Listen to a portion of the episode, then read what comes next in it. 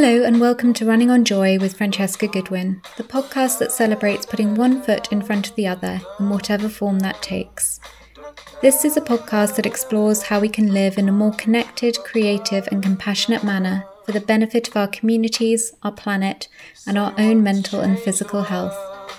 I'm your host, Francesca Goodwin, and every week I'll be asking a new interviewee what joy means to them. Running on Joy is ad free but if you enjoy the show, please do take a moment to leave a review and give feedback wherever you listen to your podcasts. You might also consider supporting the work of Running on Joy guest Dan Lawson through rubbish shoes and rerun clothing to end the cycle of wastage in the sports clothing and footwear industries. Follow at rubbish shoes and at rerun.clothing on Instagram for further information.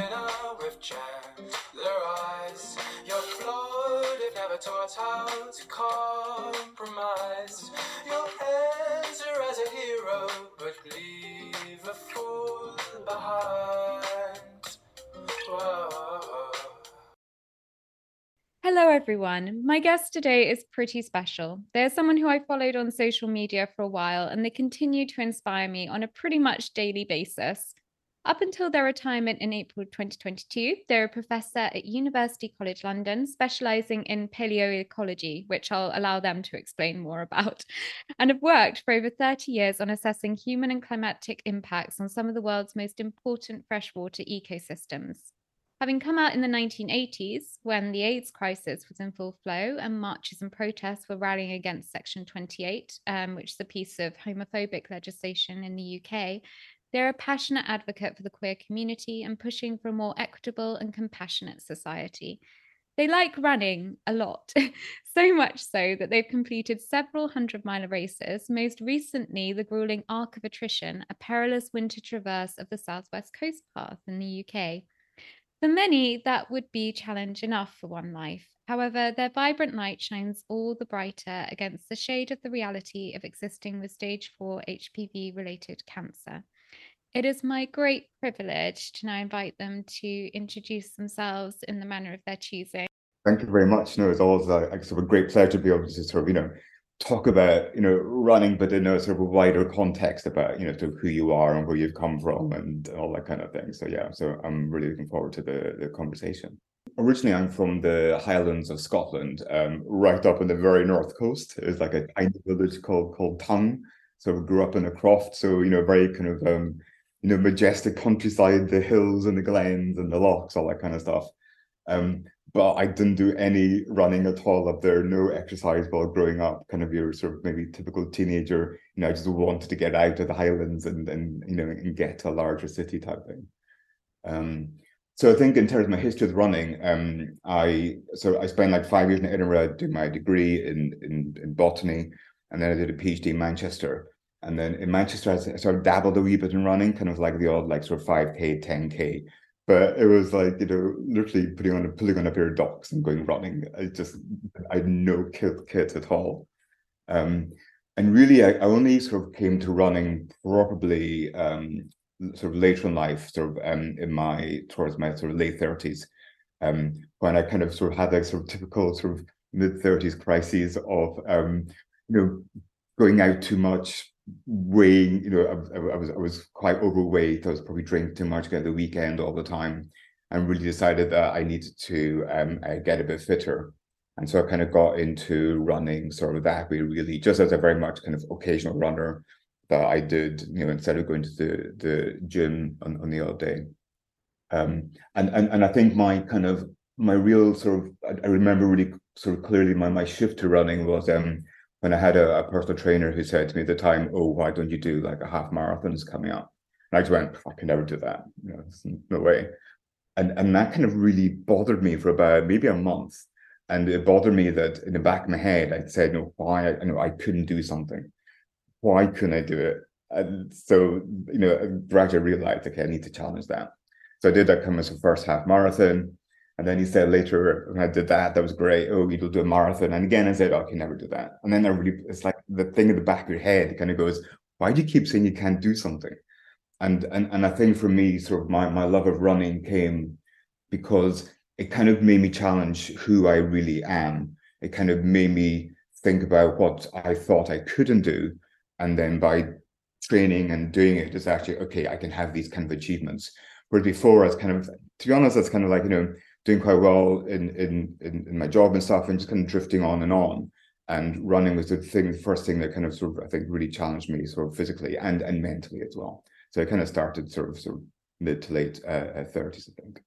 I'm almost quite relieved that you said that it started with a mid 30s breakdown and that you were still doing all the things then, because I'm sort of coming up to my mid 30s. So I'm sort of quite excited about what could transpire when, when this yeah. happens, because it sounds like it was a really interesting turning point for you.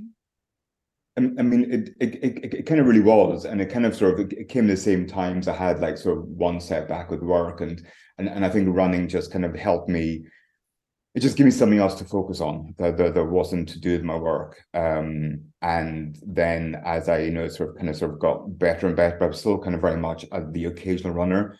I would I would do marathons, but I didn't really feel that I was a committed runner. I was kind of I would never define myself as just being like that and that really didn't only come until maybe the last kind of sort of three or four years as we'll sort of we'll, we'll talk about mm. um well my sort of health status kind of changed um yeah so but anyways i've done running for maybe about sort of 13 13 years or so 14 years um uh but yeah it's it's been it's been good it's been a very positive change in my life i think so. and you've you've also you've dedicated your life to I, I don't always like using kind of war terminology but um for the sake of looking for an analogy, so to several or to many battlegrounds, really. Um, and I was wondering if you can talk about your experience of coming out as gay and the journey that you've gone on with that as well, because you kind of touched on there that running was kind of linked to sort of affirmations regarding identity and things. And I wonder if the two are kind of intertwined. Yeah, I, th- I think they are. So I think one of the things I've realized as I've gotten older, and I'm I'm 56 now, okay, and you know even at the age of uh, 54, 55, I was still having realizations about my my identity, and and and I think you know um, our, our identity changes as you go through life. It's not fixed and it's not solid for many people, and that kind of, sort of realization I think can be very um, sort of life affirming. Mm. Um, so yeah, so I, I know in in the, the mid 1980s we have sort of um, we had HIV and AIDS, which was of course like you know really traumatic for many people. We also had Section 28 in the UK, which was sort of know government policy at the time to um, ban the you know talking about being gay in a positive light in schools. It had a major impact on education and how things were taught and stuff. Um, but I think one one of the things about um, you know, sort of the, the, the battle against HIV and AIDS and the battle against Section 28 in the mid 1980s was it really galvanized the the the, the LGBTQI plus community to really fight and push back and to you know demand equal rights more and more.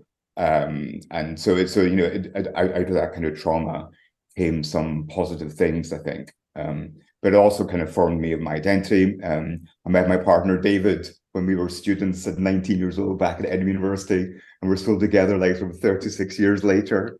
Um, you know, I met him at that time when I he's the first person I'd met when I came out, and vice versa type thing. Um, and and in that, I think you know, you know we've been very lucky, and you know he's been very supportive of my kind of sort of running career and all that kind of thing. Much goes better judgment sometimes, I think. um, so so so so yeah, so you know, and you know, coming out as gay and being LGBT, etc., you know, was kind of traumatic at the time. It's kind of why I wanted, I said, oh, I need to get out of the Highlands. And part of the reason for that was I was in a very remote community. You know, there's no one there like me, I felt type thing.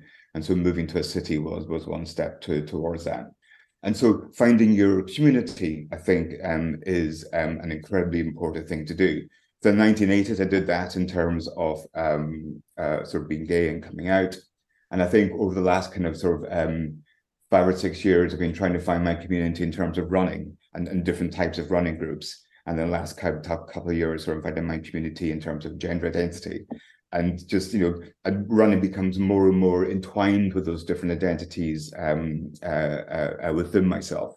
And I find it very hard to disentangle all, all those things. So yeah, so running kind of and, and movement and exercise forms a thread that's, I guess, common to all these things over the the the decades like that. There's an element of fluidity there, I guess, as well, um, and and being able to um also uh, the, the way that running communities kind of work the being able to to pick your to pick your tribe kind of thing and, and see where you fit into that um and and the connections between people and it not being based on circumstance as you said growing up yeah, I, I, think that's exactly right. And you know, when when you do kind of sort of, you know, I, I think one of the things with with running and, and, maybe sort of other sort of sports as well is that you meet people from such a variety of backgrounds, you know, and and and I think one of the things with with with running in that, you know, it, it doesn't require a lot of expensive equipment, etc. That you really are meeting people, you know, who you would probably never meet normally in in in in life and situations. And so, you know, in, in, in that way, running is is is really great. Then there's a paradox of running whereby also, you know, I like running by myself. I have lots of my deepest insights, you know, about things, about you know, about my research, um, about myself, my identity, comes through running. About sort of mental health comes through running. Um, but then running with other people is such a joy, and talking with people who like running and is an important part of their identity is such a joy as well that um so so yeah it, it it kind of sort of works on multiple levels i think. Mm, absolutely. You find like you know you find your fellow nerds in whatever walk of life you go to anything I had, yeah, I had a yeah. similar conversation with my physio actually this afternoon. We were, we were talking about using the indoor bike for cross training. She's like what do you oh, yeah. think about when you're sat on it for a few hours? And i'm just like nothing really. I just like just sitting on it by myself, really. she kind of gave me like a slightly, yeah. slightly traumatized look. And it's like, no, no, I'm quite happy. Listen to a podcast yeah. sometimes, but otherwise just look at the birds. And actually, it's just a nice way of inhabiting myself, really. yeah. I, I, I think that, that that's a really good phrase to use, kind of like in, inhabiting yourself. Like, you know, I also get asked, you know, what, you think about when you're doing these like ultra marathons type thing, you know, when you're running for five, six, seven, you know, or 30 hours, whatever. And to be honest, sometimes you're just not thinking of anything at all. But you are, you know, there, I think what's happening, it's, it's, I don't know whether it's like meditation or whether, you know, it's even like sleeping. Um, you're, you're, or, or at least my, my brain is processing stuff all the time and sometimes you know when you know things are happening there's too much to process and you know that's when it can affect you mental health wise and emotion wise. But when i'm running these long distances i'm not thinking about anything but something is going on in my head. It is processing. And i think i've had some of some of my sort of deep deepest insights when i've been doing these kind of sort of very long runs. Um and yeah and so you know that's why it's you know it's it's so kind of part of me now i think. Mm. yeah. And you are you're you're an incredible academic as well. And i'm curious as to um how you came to paleoecology and if you could explain a little bit more about that and your specific interests in freshwater ecosystems and also why sure. we should care about them. Sure. Um so as, yeah as i said so i'm I kind of work really, I guess, as an environmental scientist. Um, and I'm based in the geography department at, at UCL.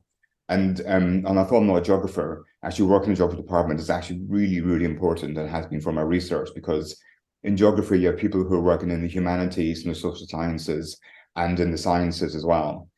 And the sciences are only really good if they take account of the people that are that are part of the environment so having that kind of like sort of human science interactions, I think, is is is, is really important. Um, so in terms of my own research, um, most of it is really looking at how um, climate change and um, human impact, such as pollution, um, affect things like uh, lakes and rivers, uh, freshwater ecosystems, wetlands, peat bogs, um, etc.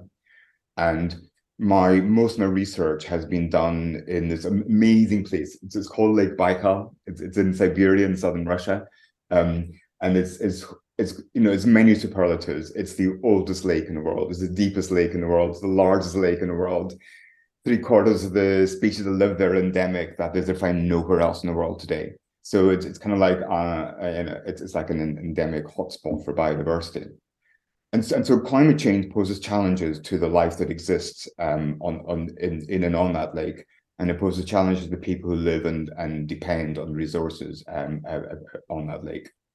Um, and so we're at a moment we're most interested in global warming. We have the new IPCC report that just dropped today, uh, uh, summarizing the latest findings about global warming, and they're not good. Unless we take action now, um, then you know you know, a lot of people are are are are are going to suffer.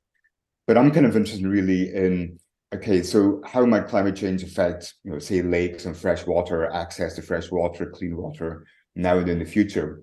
I'm also interested in how lakes have responded in the past, say going back 100 years, 1,000 years, 10,000 years, over glacial interglacial cycles, over millions of years, the ice ages, etc.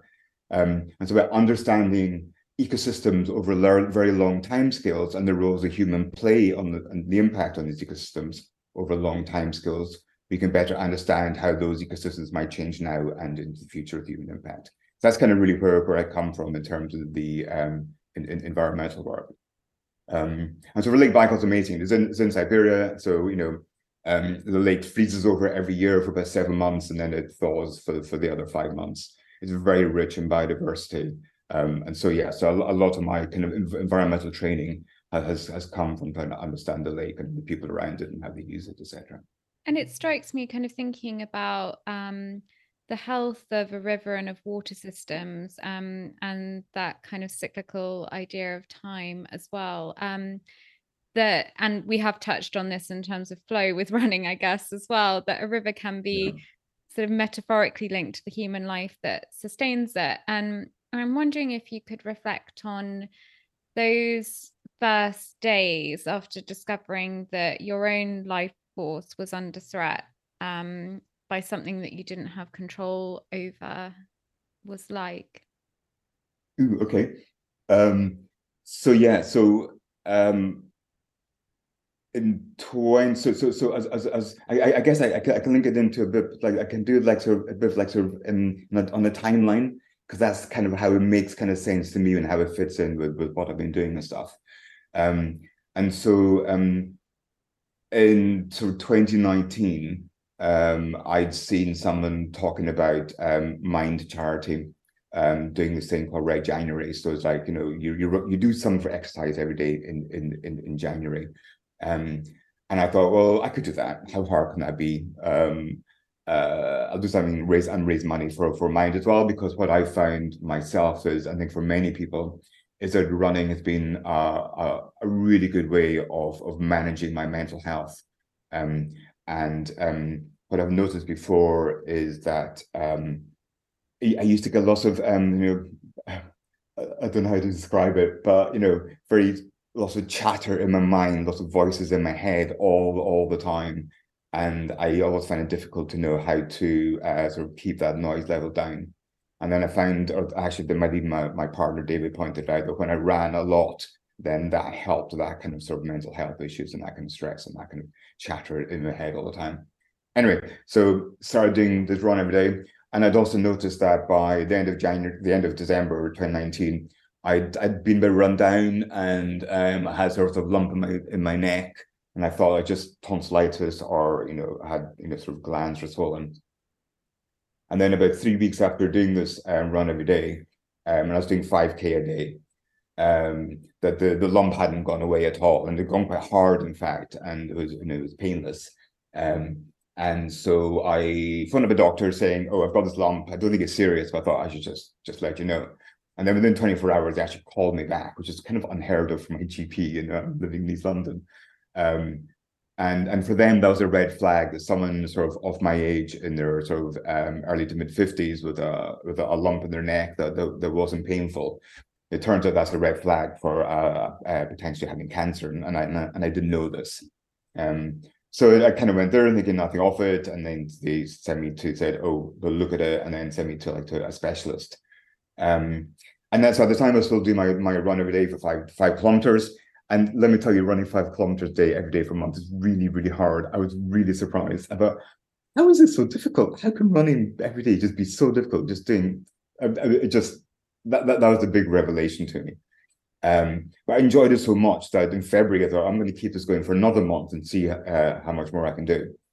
Um, but when I saw this consultant um, in the hospital, so he so he took a look at my, my, my back tonsil, and I knew that my tonsil had looked really weird, and I get I get tonsillitis quite often, but it looked just in very odd shape, and I had done for a number of years, and I kind of thought nothing of it, and he saw that as being something actually very worrying, um, and so uh, again within like a, a week or so, I, I, got sent off, got some tests back, and they did this kind of like sort of biopsy. And uh, they told me on, on my birthday on the 12th of February, which was a bit annoying, that um, I had uh, um, cancer in, in my uh, right tonsil. Um, and it probably spread to my uh, lymph nodes um, as well. So that was kind of the, the the start of this kind of sort of whole kind of uh, uh, the part one of uh, sort of this. I, hate the word cancer journey, mm-hmm. but it is kind of like that. You know, it, it is, but like you said, a river. You know, you you you're starting in one area, your your your life is kind of flowing down another area, and you come across barriers and all that kind of stuff so yeah so i think it's kind of sort of started with that. So yeah.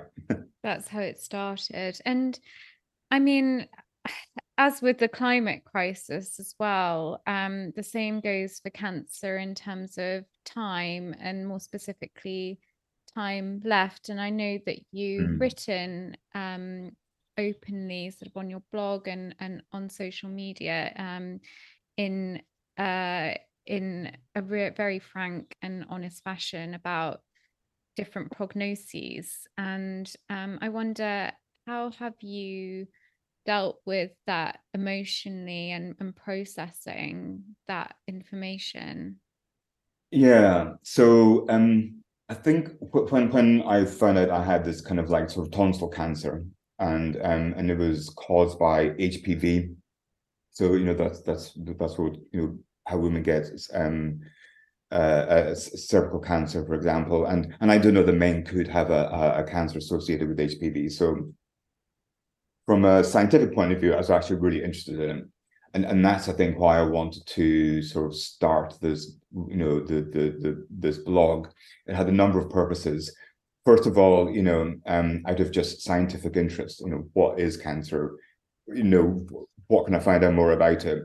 Central to the theme of, of keeping the blog was how can I keep on running with with with cancer. I decided at that point when I was doing this run every day, I was going to try to run every day for the next kind of year type thing. And just when I made that decision, for me, that's a huge sort of life decision to make. Then find out I have cancer literally a week later. It's like, okay, you know, how, how is this going to work? Mm. You know, I'm not going to stop doing one because of the other type thing. Um, and then also um, writing the blog was actually very therapeutic for me it it allowed me to express my kind of like sort of um, uh, fears and hopes. Um, it allowed me to look at things, you know, by getting a scientific angle into it, doing by doing the research for different aspects of it every week. It allowed me to better understand my condition, allowed me to better understand um, the treatments that I was being put through, allowed me to better understand, um, you know, whether those treatments would be effective or not and and and as importantly it allowed me to convey to my friends and my family like what was going on all the time. And and i think that you know what people what, i remember from um the the you know in the 1980s and 1990s with hiv and aids people were very scared to talk about hiv and aids. People are, are are very scared to talk about disease. They're very scared to talk about death essentially um uh, you know terminal illnesses etc um, and although the time my my you know I, I, I was stage three, the the, the prognosis for recovery was uh, uh, very good. Um, I wanted to break that stigma of not being able to talk about me being ill. I couldn't talk, you know, people, you know, didn't want me to talk about being gay in in in my uh, being as a scientist, a geographer, being a very out scientist people didn't really want to hear me about talking about being gay when I was like, you know, say going to different countries, go to Russia, one of my colleagues, and why is sexuality always important to you all the time? It's because, you know, I'm a person, you know, I do science. Science is about people, you know, it is not this detachment type thing. And I think the same is true about, um, you know, having cancer and, and, and running and all that kind of stuff. So to me, it all made perfect sense.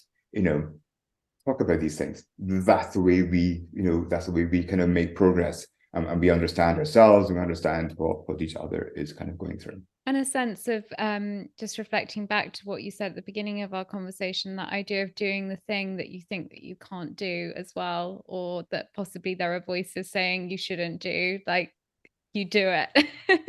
Exactly. Exactly. And you know and, you know a few people have said you know oh how how can you expose yourself um you know over over social media and blogging about your your uh, personal thoughts and things. And you know, I think in you know, in, in, even in one of my blogs, I talked about you know, you know, sort of um, uh, sex life on on on chemo radiation therapy. It does affect it, you know, and just being open like that. I think um, I think these things can demystify, um, uh, especially to do with cancer. And people are very scared of cancer, and, and they don't like to talk about it. And so therefore, because they don't like to talk about it, they miss symptoms. And I think one of the things I wanted to uh, convey in my blog was that you know if you are male and you know you have not been um, uh, inoculated against HPV, then you should be because you know HPV is one of the few cancers we can actually avoid happening if we have our uh, inoculations. For me, it was too late; I was too old, type thing. Um, but at least recognizing the symptoms, I think, is very important. And because if you don't identify them early, the the the greater the risk that they'll, they'll sort of turn into um, uh, something more more serious. And I guess there's an element there of um, taking ownership over that diagnosis as well and prognosis, like that, because you said about um, the the things that were being done to you, and I guess that it can feel mm. quite a lot like there's people doing stuff to you. And actually, do you think that kind of writing about it and talking openly about it gives you more control over it in a way? Yeah, absolutely. I, I think you're 100% spot on there. And and this, you know, um, having agency over your mind, over your body, um, you know, this like sort of body autonomy type thing is is so incredibly important. And I think I hadn't realized how important it was to me until I had cancer and those things, as you said, were, were being taken away.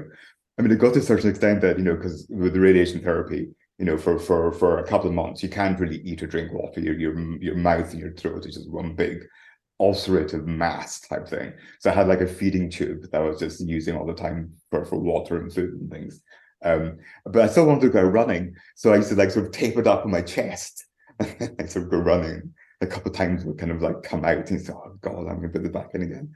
Um, so that was a bit of a nightmare. But but the, you know, I didn't want, I, I just didn't want that kind of sort of that minor surgery or, or, or this treatment to stop me doing what I wanted to do, what I said I was going to do at the start of the year. Um, and although even, you know, um, my sort of chemo radiation therapy lasts for seven for seven weeks.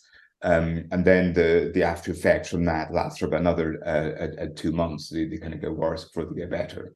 Um, I still wanted to to to run every day, um, and although running because you're you're so fatigued and so ill, from from the treatment. Um, I so I my, my minimum was, was to walk, run at least one mile every day, and um, and David would help me do that. He'd come with me. I, I live near Epping Forest, so you know that was you just get out on, onto the Wanstead Park Epping Forest and, and walk around there. So that that was really important. And then I had a baseline for then how to build up um, as well. So that was so I kept stats about how much I walked and all this kind of stuff and how long for. Then I could, then I could see my progress, you know, almost on a daily to weekly to monthly basis and, and that's really uh, uh, important.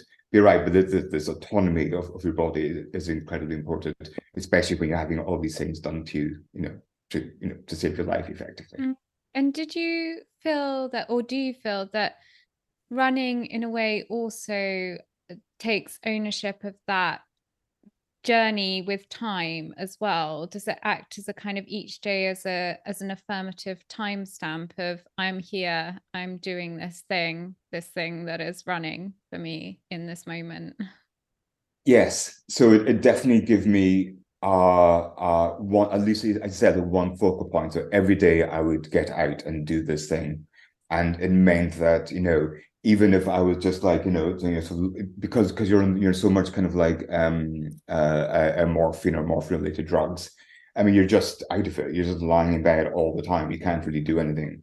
Um, but I had to go out and do this uh, a, a, piece of exercise. So that was actually a, a, an important uh, uh, focal point for the day. So yeah, so that, that that was incredibly important. And how was it kind of finding a new relationship with your body, were you initially slightly in denial in terms of the changes that you'd have to make with your training? And and how did you kind of come into into a better relationship with that?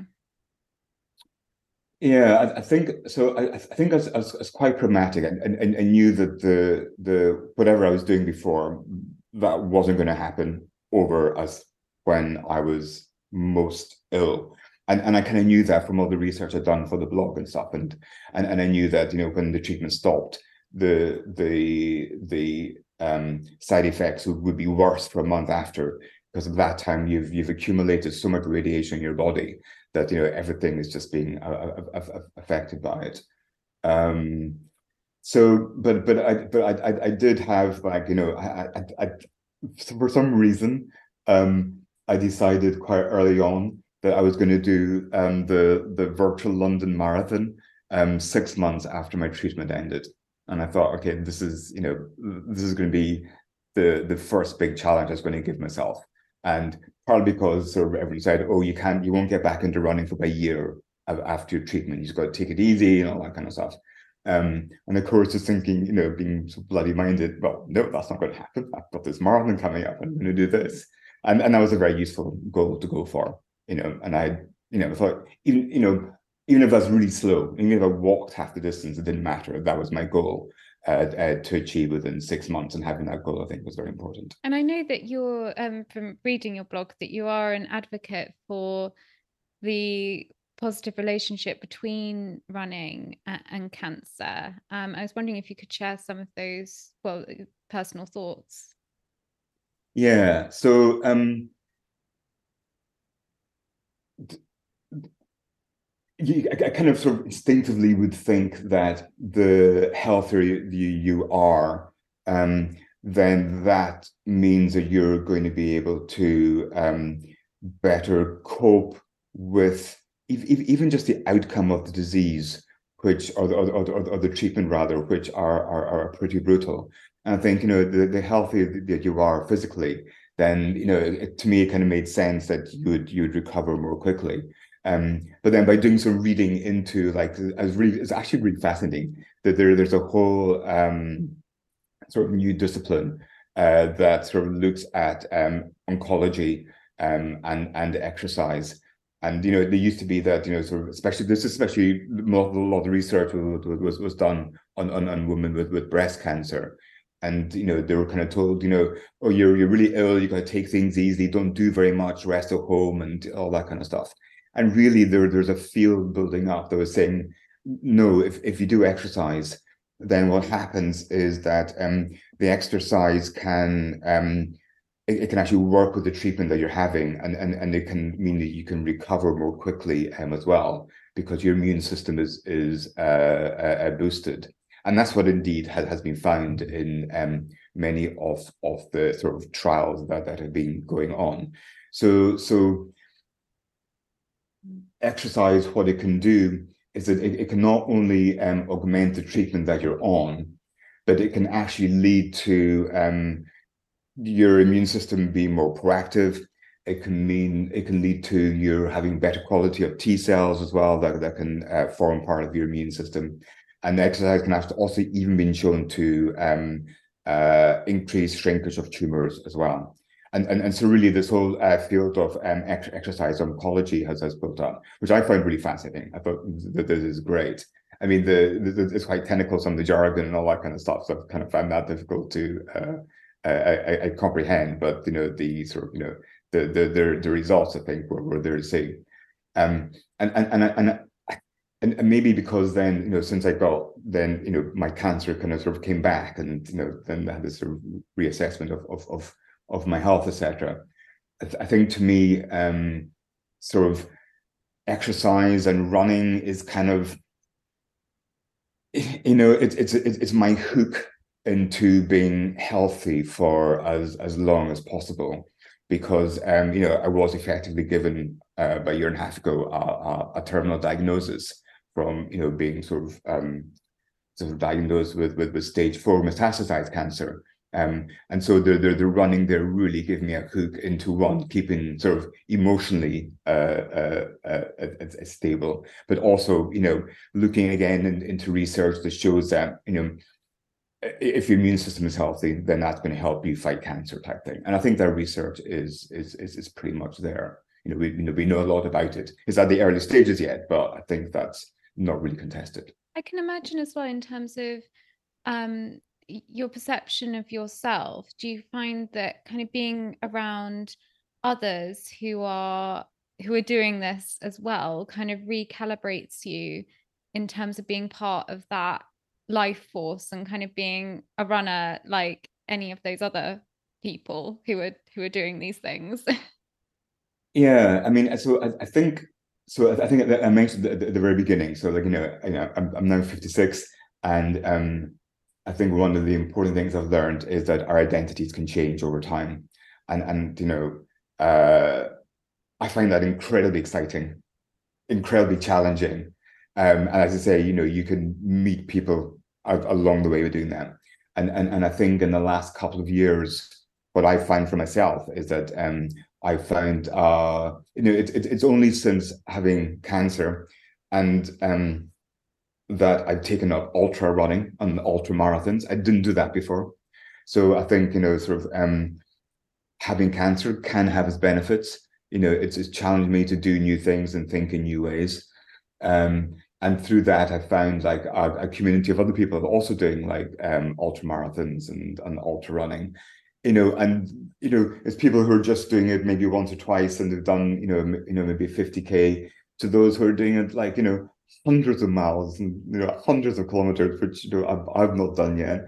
And and the spectrum there is is is so massive. So there's that kind of new community of people who are really kind of like sort of pushing what they think they can do uh, uh, uh, mentally and physically.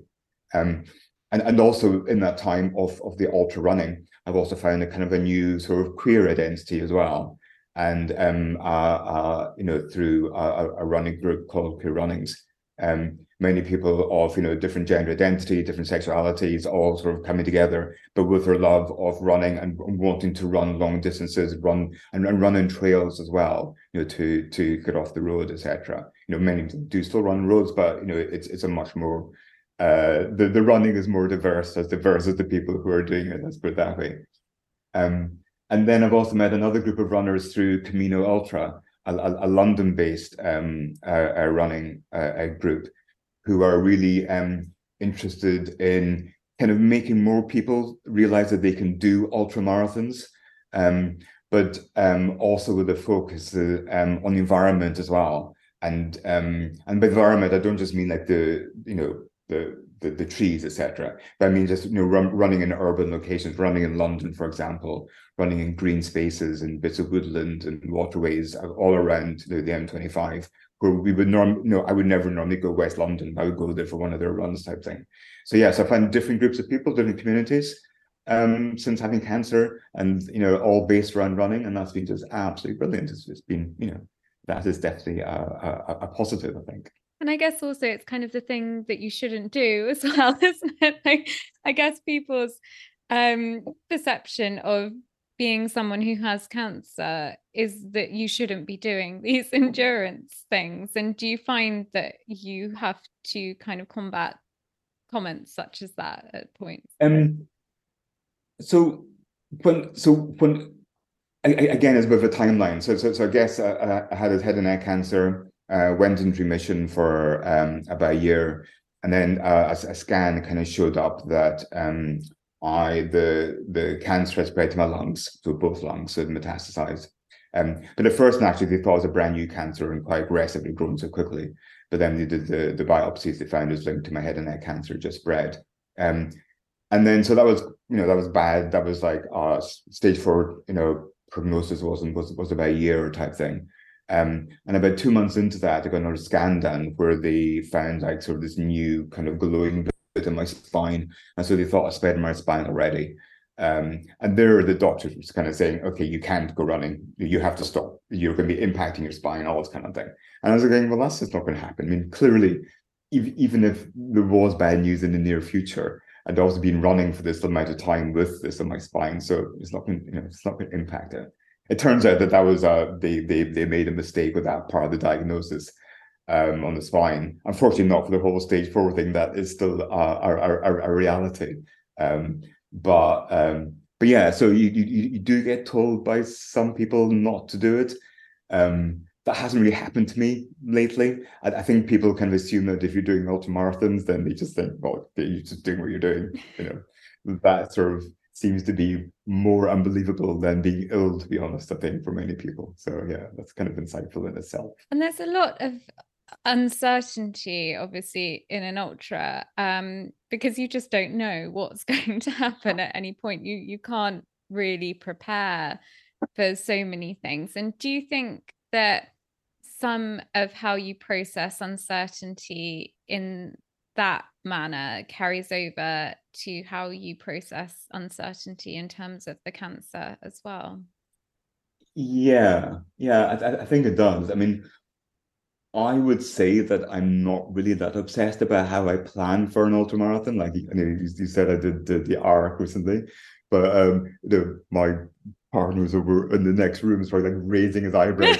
you know, I have about you know how every mile is going to go and what is going to be eating, you know, every five miles and all this kind of stuff. Um, and so definitely, I think um, what I, I know I'm, I'm the kind of person who wants to know everything that's going on and I and and and to keep that kind of that to keep that agency and to keep that kind of like you know sort of body autonomy type thing i need to know what's going to happen to me and and i'm going to be the person controlling that. So though i have no control over, over say cancer itself i do have control over how i can make my body um you know help fight it better or how i can tolerate it better and that comes through the ultra running. Um and so from that i can therefore uh you know, I can work, okay, so how can I do this ultra race and minimize any kind of risk that, you know, I, I think I don't enter risk with the with the thing about, oh, maybe I can't finish this. You know, it's going to be, okay, I'm going to finish this. Mm. It's just a matter of planning to the detail as as to how things may pan out. And of course, you know, an ultra run, you you, you can't predict everything. You can't predict the weather. There's always going to be these kind of things that um uh, that are going to sort of challenge you on the day, and that just makes them more exciting. And that means that you know, okay, my plan. Um, I, I think I think one of the things that I, I found through ultra running is that you know for, for, for, my work, I'd be so incredibly organized and everything was planned down to detail. And, and, and I didn't like surprises. And so in the, with the ultra running, you know, so every race is planned down to detail, every calorie is accounted for. And then I'd have to change plans within an hour of running a race. Like, okay, that's not going to work. What do I do? And actually, I love doing that. I, I, I love the, the the challenge of um, having to think on the hoof as to how, okay, what am I going to do the next 24 hours? How am I going to manage this in terms of running? Okay, this is what I'm going to do now. And um, and so far it's all worked out. And so far it's all been absolutely brilliant. I haven't had a nightmare of time yet. And um, maybe, maybe I'm not doing things dangerously enough. I'm not quite sure. Um, but yeah, but it's it's it's, it's all kind of working out so well uh, so far. I don't know. I think there's a right way of doing it, so I wouldn't worry about that. But I'm interested because you've uh, reflected there on your sort of need to know and and knowing and, and and writing about it and researching actually being a way of processing things. And I wonder what your relationship is with more kind of rab- abstract feelings like hope um, and whether you kind of dare yourself to have it and do you think it's necessary to have hope when you are enduring in all aspects of life really or is it about something else that gets you through yeah so i think that the the thing that I realized about myself since having cancer and and and doing this ultra running is that I used to think myself as a bit of like sort of you know Scotch pessimist to be honest. It's like oh something's going to go wrong, you know, all that kind of stuff. And but in actual fact, I, I think actually I'm a very optimistic person, and um and I, I I don't know whether hope is the right word because hope is kind of um you know maybe it'll work out it won't and there's there's some kind of like sort of higher thing there that could affect stuff. I'm I'm I'm I'm not sure about that. but I'm definitely very um, positive outlook in that you know there are different outcomes, some of which you can affect and some of which you can't. So um, you know, like I said, like so with with the the running, I'll always go into it with I, I would never go into with the, with the thought of oh I hope I finish this. It is okay. I'm going to finish this. Am I going to do it in a time that I'm going to be happy with? Um, uh, type things. I, I don't see the point, and I, I, I can't imagine going into something with the expectation of failure. Mm. You know, I, think you should do things that are going to challenge you so that you might fail, um, but it doesn't mean that that failure needs to be inevitable. And I think you can also do things to make sure to minimize that risk of it being you know, inevitable or whatever. Um, and, and and I think what I've found like with uh, uh, having cancer as well is that um, I've always been very kind of I, am going to use hopeful um, that it's always going to be okay. Um, when I kind of read, so you know, I read back my blog uh, uh, recently, sort of various posts and stuff, and it's always about kind of like um, you know, also this is going to be happening next, and I've, I've always kind of thought that the treatments would work out okay.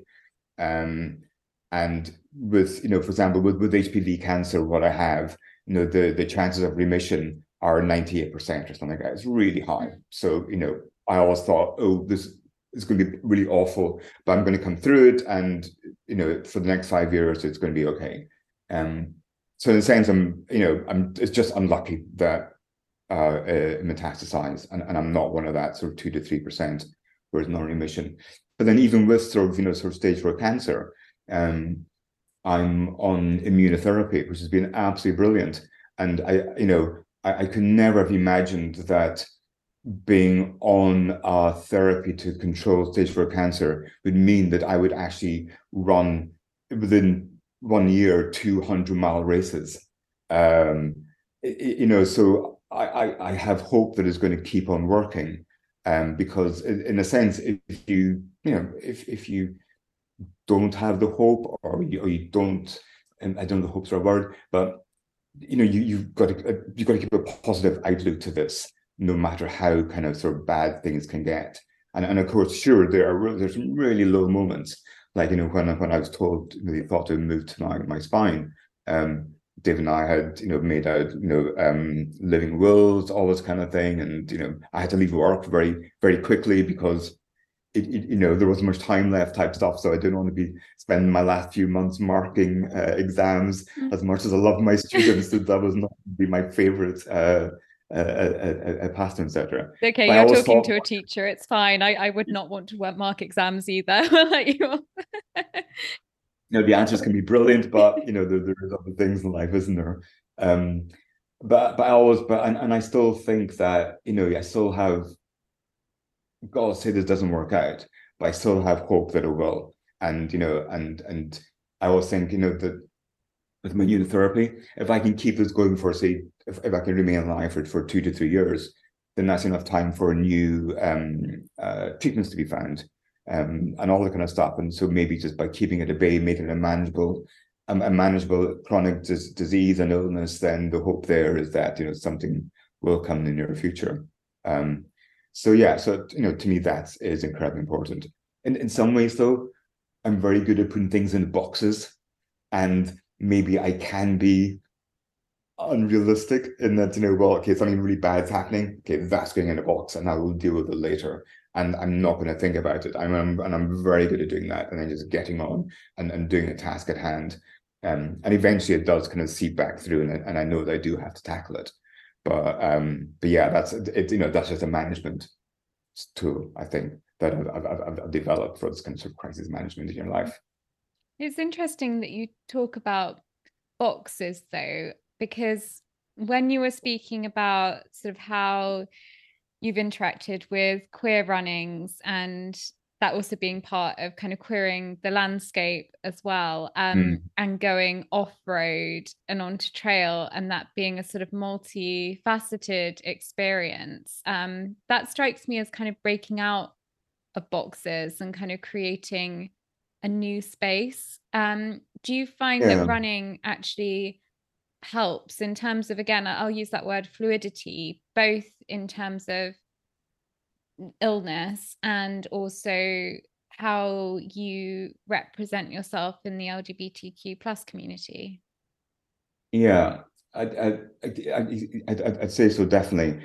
Um, I think so, and, and this comes back to an, an, an, an early thing we talked about. Um, what do you think about running? You know, I think of nothing. You know, I just run and things process and you know whatever. And um, and when I was in in remission uh, uh, after my head and neck cancer, I remember just just going for a, like a, a, very long run, and you know, and you know, at, at the moment there's, there's lots of debate about sort of um, gender identity and sort of non-binary and trans politics and all that kind of stuff. Um, and and and I was trying to work out why do I get so you know uh, emotionally involved in the subject? Why do I get upset by it? Um, uh, and just think about this, and it was just processing in my head all the time. And then as kind of like on, on this long run, just processing of what's it mean, you know, for my own gender identity, you know, what's it mean to be male, be masculine, to identify that gender, etc.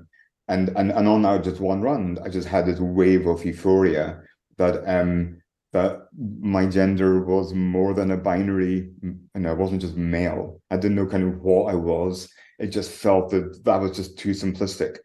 And then I got thinking about, well, you know, when I was like at, at school and stuff, and um, I was like, you know, bullied quite a lot for, you know, oh, you know, you're you're uh, you know, for being gay, etc. And and a lot of that was do with I was very kind of like sort of quite quite feminine things, and and and I bottled, I I put that in a box, and I didn't consider that again, you know, for for for decades. And I was kind of realizing so was, was part of me sort of growing up and you know expressing my sort of sort of gender identity it was it was it was taken as being really me being a, a, a closeted gay type thing. And actually, fact, maybe it wasn't at all. Maybe there there was more to it, and I just put it in that box for many decades, and I didn't think about it again. And so the more I thought about, you know, probably anyone's gender identity is probably quite fluid. We we, we were just so used to be thinking in the binary of male and female that um, it's not so much that you know we're so much maybe a, a special group of people. We're just kind of um, you know one we're, we're the start of, of of society realizing that you know we are are are, are more than the sum of, of just being identified as a male or a female and, and and to me that kind of realization was i had this sense of absolute euphoria a bit like when i kind of realized i was gay and i met david and kind of fall in love with a, a man it's like oh my god this is this is who i truly am and that would not have come out if i hadn't done this long distance running because that that's the processing thing in the background. I wasn't really thinking about that much. I was thinking about being upset, and I didn't know why. But you know that definitely sort of came through with that in in, in that ultra running. It's such a beautiful realization, and yeah, I can imagine that movement and yeah, so the, the fluidity of movement being able to kind of un, unleash something there that's been literally as you said boxed within you and yeah. breaking down those boxes and again it's about how we are assigned or, or perceive that we should have these labels whether it's labels around what a sick person should look like or what a man yeah. should look like or what a woman should look like or and actually we don't we don't have to be any of those things we can make our own yeah. own spaces and be how we want to be Yeah, yeah. I mean that that yeah that, that's exactly right. And, and I think sort of so with you know so t- so two things. One thing so with with with the boxing, um, I was then when I was diagnosed with uh, cancer the second time was only about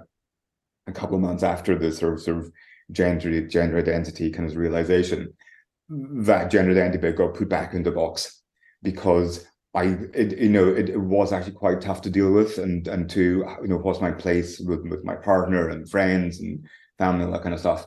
Um, and to deal with that and this imminent threat of death from cancer, the the the the, the two were too much to deal with, and that kind of went back in box. I was then just sort of put into sort of dealing with with with, with the cancer and stuff. Um, but then with immunotherapy, that because I've responded to that so well, um, that has given me again a chance to you know explore notions of sort of uh, gender identity, sexuality, who I am, my identity, etc. So so that's been really good. And then finding the queer running group, who are all at different stages of of their own kind of like different identities, or for for whether it's sports, etc. Um, yeah, it's, it's been really kind of sort of very um, uh, life affirming. And then, as you say, with cancer, like you know, we're we're, we're kind of told you know, oh, we've got cancer. I mean, so I think one of the things that doesn't a bit, so people say, oh, I've got cancer. It's like, oh, it's really awful for you. Such a shame. And it's like, and you know, people, you know, I never take people up for the language they use because we all have our own language to express stuff. And it's not fair for me to, you know, someone might be scared of talking about death, and who who am I to to to challenge them for that?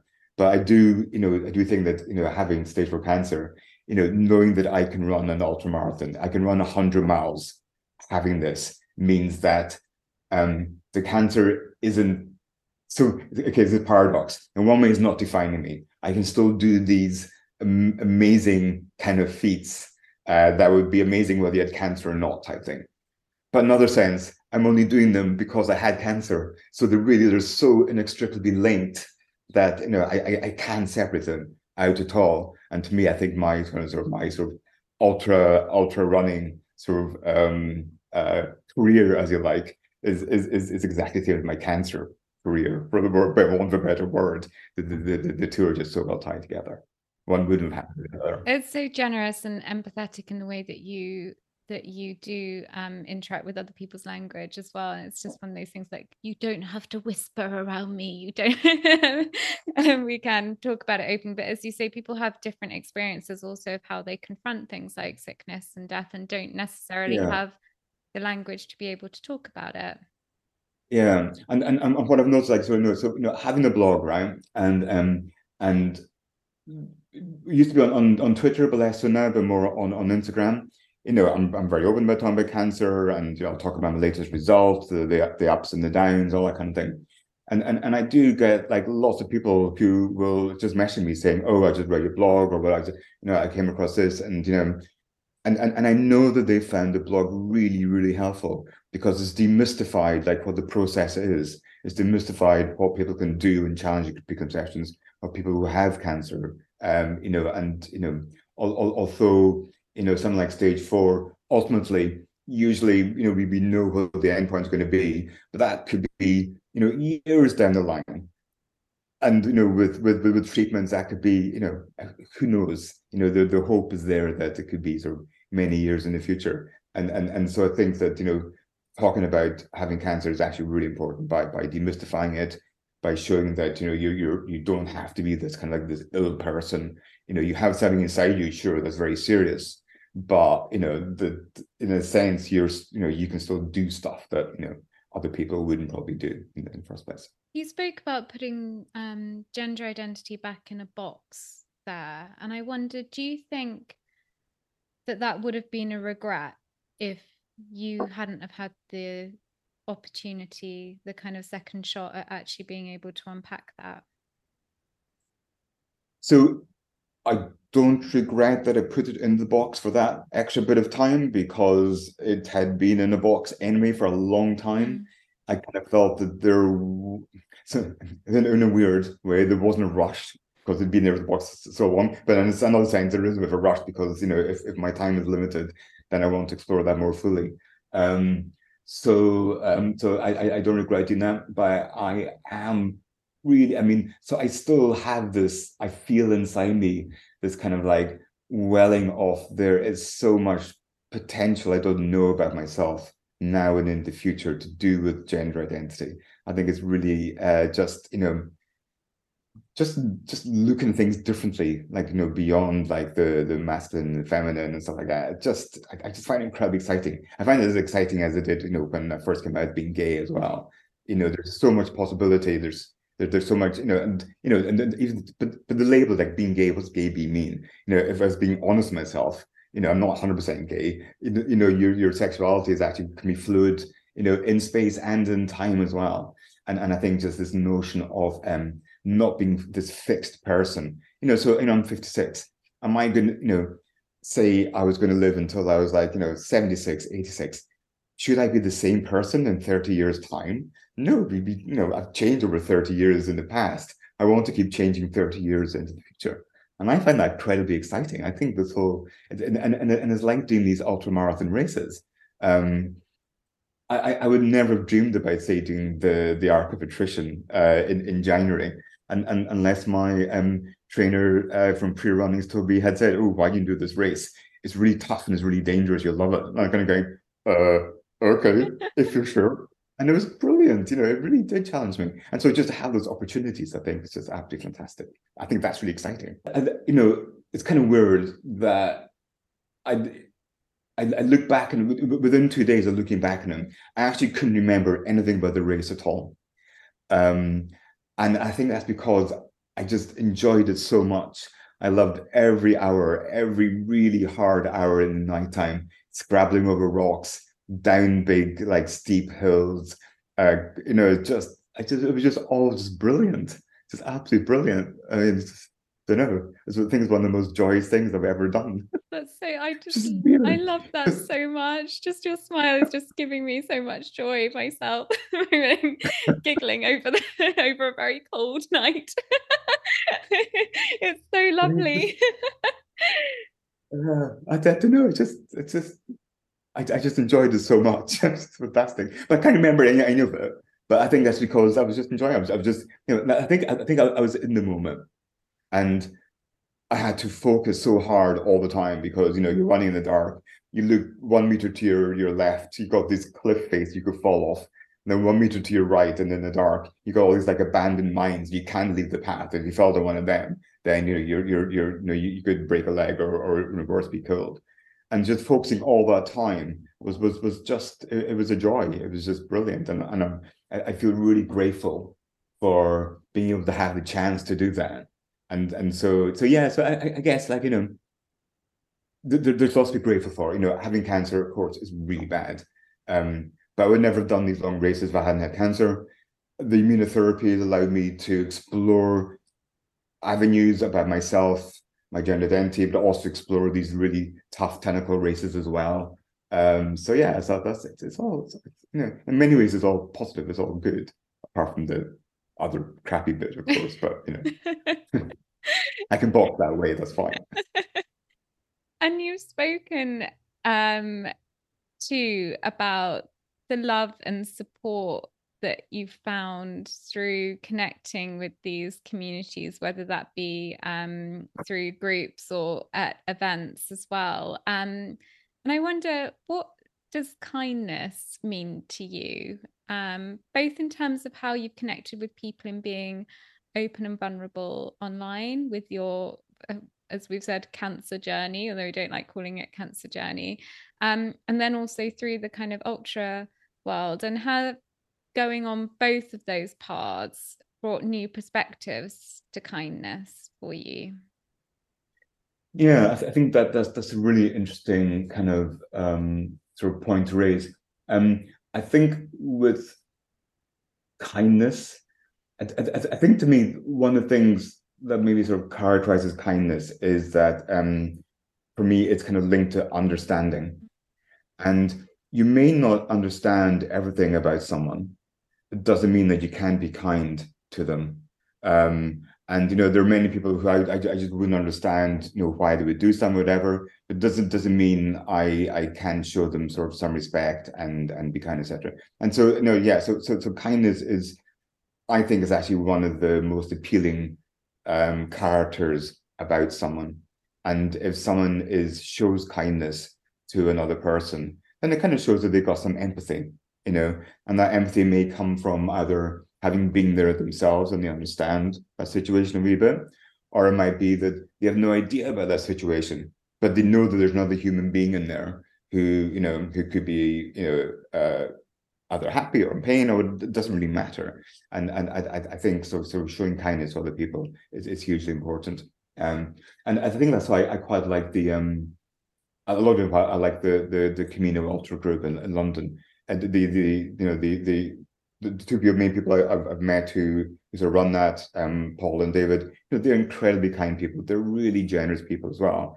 Um, and you know, they're always like um, enthusiastic in, in helping you kind of like just, you know, if you want to do this, then you know, you know, we can talk about it, you know, we'll add you to our WhatsApp group and you'll get more advice in that and on all this kind of stuff. And, and and they really have sort of gone out, at least for me anyway, I know other people that they've gone out of their way to help people um, achieve their goals off, say, doing an ultra marathon. Um, and for most people, they would never dream of, of wanting to do that. But I think through this um, community group, they really do encourage people uh, to do that. So yeah, I think that's really important. And are you crewing at one of their events at, at the weekend? Because um, I, I, know that you're not running it, are you? They're 50k. But what does um, being able to contribute to the community in that aspect give you? Yeah, so um, I, I, was going to be running the, this this uh, this like the Lee Valley uh, mm. 50 kilometer race, um, but um, after the arc, I kind of um, maybe I took a week off and then I, I'm still running every I still do running every day. You know, I've been running every day now for almost 1,200 days. Um, Sorry, can doing, we just repeat that again? Just you just glossed over that. yeah, well, I, I, still kind of I run every day, uh, you know, since Red January, and um, and I'm still doing it. Um, and I kind of overall over the, over the three years, I've been it's about averages about like sort of 10 kilometers a day type thing. Um, and so after ARC, I kind of dropped my mileage down a lot, and then I kind of built it up a bit too quickly. Um, against the better judgment of my trainer Toby, who said, "You, know, you need to take it a bit more easy." I was going, "I'll be fine." You know, I need to train for this um, Snowdonia mountain marathon, you know, UTMB type thing. Um, but he was absolutely right. And then by the time my birthday came two weeks later, I just crashed and just became really, really fatigued. And I'm not felt fatigue like that since I, I'd, I'd, I'd, actually had my treatment for the head and neck cancer. Um, so up to it was, I'm, I, I can barely run an hour, never mind run five or six hours. So instead of doing the race, I, I said, oh, you know, volunteer if you like. Um, and I think that's really important to um, one, it's, you know, volunteering for these things. It allows you to see how these races work. And, and, and most of these races would not run without volunteers. And so, you know, when I'm doing these on myself, I know that they're giving up their own time to be at checkpoints and all that kind of stuff. So, um, so uh, yeah, David nice Penny asked, "Oh, would you come to the finish line?" And then just you know help give out medals and all that kind of stuff, and people can cross the line and give them a hug as well because you know it's going to be I think it's going to be really awful weather to be honest. uh, so they're going to be coming in quite miserable and cold and wet probably. So um, yeah, I think just having like sort of friendly faces who who, who have done it type thing before, I think is is, is really important. So yeah, so I'm I'm going to be helping at the end of that race on Saturday. And that's a lovely example also of getting the most out of the moment as it presents itself to you. Um, and I'm wondering, just as kind of we reach towards the close of our time together, um, one of the things that we have been exploring is is time and being in the moment. And how do you think that we could all live more fully right now? Ooh, that's a difficult and good question. Um, I think by if you have any sort of fears, you think that you can't do something, and I'm, I would just say, just think about how maybe you could do something and, you know, and, and to, you know, challenge that fear and to, you know, not so much take it head on, but put aspects of your life, if you can, that will lead you into little building blocks that can lead you into doing challenging that fear. Um, so I think what, at least for me, my own experience is all I can really talk about, is that um, my fear of doing things had often held me back. So, you know, my fear of coming out, uh, my fear of, um, you know, doing something at work once, I, I, you know, I never did it, and I always regretted not doing it. Um, and you know, and I think that's a thing that kind of yeah, sort of hold, holds us back from you know recognizing you know we, we all have amazing potentials in in, in, in ourselves, and it's only only by overcoming these fears that that, that we can sort of realize that potential. Um, and and and and and I guess you know having cancer kind of sort of for me at least was like okay so you you know you need to just look at all those fears head on and just tackle them and just just go off and and, and, do stuff and so I think for for for people like yeah so I think that would be my uh advice to try and try to do. And it just allows for also a much more kind of um exciting life as well. Because you know you, you can break out of a rut for example or you know do new things or, or meet new people all that kind of stuff. But you know we we often work too hard and all that kind of thing. So i think that can be very useful. I love that when you talked about the arc as well it was just so exciting. It was, everything was very exciting before my final question that i ask all my guests i just had a bit of a curveball one um which was if you could embody the spirit of one river in the world or or one stretch of fresh water shall we say as well just kind of broaden it a little bit which one would it be? Okay. So uh I think that's going to be an easy one for me because it would it would it would have to be Lake Baikal. Mm, because you know it it is um so it, it, you know it, it is a lake that's probably one of the most studied in the world but because it is so unusual we're still finding out new things about it all the time. We're finding new species in there all the time. Um, you know, how the lake works is, you know, we, we still don't know fully uh, how it maintains itself and regulates itself. Um, so yes, I think I would be a Lake Baikal in that, you know, there's, you know, there, there's there's hidden depths there. There's always more things to find out. And you know, it, it's it's it's it's always exciting to yeah to be at, at the forefront of that lovely. It's like a person, always hidden depths beneath the surface. yeah, well, well, you know, Lake Baikal is, is, is, such an iconic site. Like the the indigenous population, the Buryats, who who live around there. You know, to them, it's it's you know Lake Baikal. It's like, it's like, it's like a you know there, there's gods on Baikal. It's, it's it's like a real you know it's, it's an entity in, in in their existence type thing. So, and, and I think for many of these kind of sort of freshwater bodies, that's that's especially true for indigenous populations for for very good reason. So, yeah, I love that with what Camino are doing with Blue Blueways as well. Actually, getting people to move along these stretches of of water and kind of bringing life to them through that as well, and this kind of sense of a reciprocal relationship with them. Yeah, exactly. And you know, there there there there are greenways last year looking at green spaces and you know meeting monthly to go in a different green space across London. This and he said like this year it's a blueways. Um, you know, I've been to parts of London I've never been to before. Um, you know, finding like you know hidden underground rivers and all that kind of thing, and you know the the canals and how they were formed and things. So so for um, for, for this year, I'm I'm actually one of the ambassadors for Camino um, because of my interest in ecology and fresh water and stuff. So I've written one blog post for them about the the the canals and their importance in in, in East London and, and Limehouse and stuff. And I hope to write a blog like you know, every season, focusing in on one of the upcoming runs about the ecology and the importance of that fresh water. So it's quite cool being able to you know, still link my research, my interests into their their running from a you know like a, a public engagement side as well. So I think that's it. That's quite cool. Oh, absolutely. And finally, what does joy mean to you? Um, so I think joy is really about those my partner saying me. it's very true, David. And you know, that, I, I, think joy for me is um, it, it's always finding something new. Um, and, and I don't mean just like you know to buying something new. I mean finding something new within yourself that you either didn't know that you could do, that you didn't know that was there in the first place, a new aspect of your personality. Um, and so, um, or you know, um, you know, if you're in a relationship, uh, something new that you're, you know, your yourselves you didn't know that you could do or, or have or experience, etc. So yes, I think it's always in the in in in the the development of finding of new things um uh to yeah to challenge yourself. Because you know if if if you find new things in yourself you're you know you may be aging in terms of like you know physical stuff but you're not aging in terms of mentally or emotionally. Because yeah that's the thing that in a sense sort of keeps you young keep keeps you alive.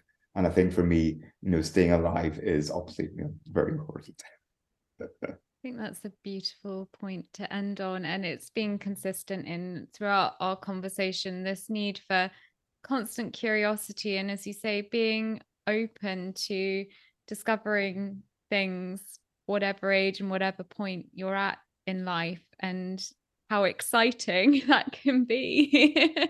yeah, yeah. I, mean, it, it, can be incredibly scary, and it means you know, and and and it, and it, and it can seem threatening as well but more often than not, that you know that sort of stems from the unknown and maybe insecurities and stuff like that. And that's why I think like sort of challenging those head on, um, I think um, can be incredibly important for a lot of people, and at least they've been very important for me. Thank you so much, Anson, for this conversation, for your voice. And as I said at the beginning, just I am so grateful that you are here, that we are here having this conversation, and that you are continuing to find new things and new ways of challenging yourself and challenging the world around you because it brings so much joy. So thank you. No, thank you for asking. I've had a really, really nice conversation. Thank you.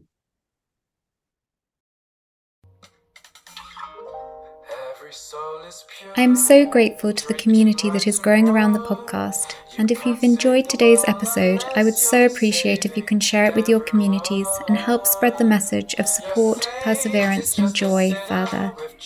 If you have any feedback or suggestions for future guests, you can find me on Instagram at running underscore on underscore joy. I'd love to hear from you. Thanks for listening, and I'll see you next time for Running on Joy.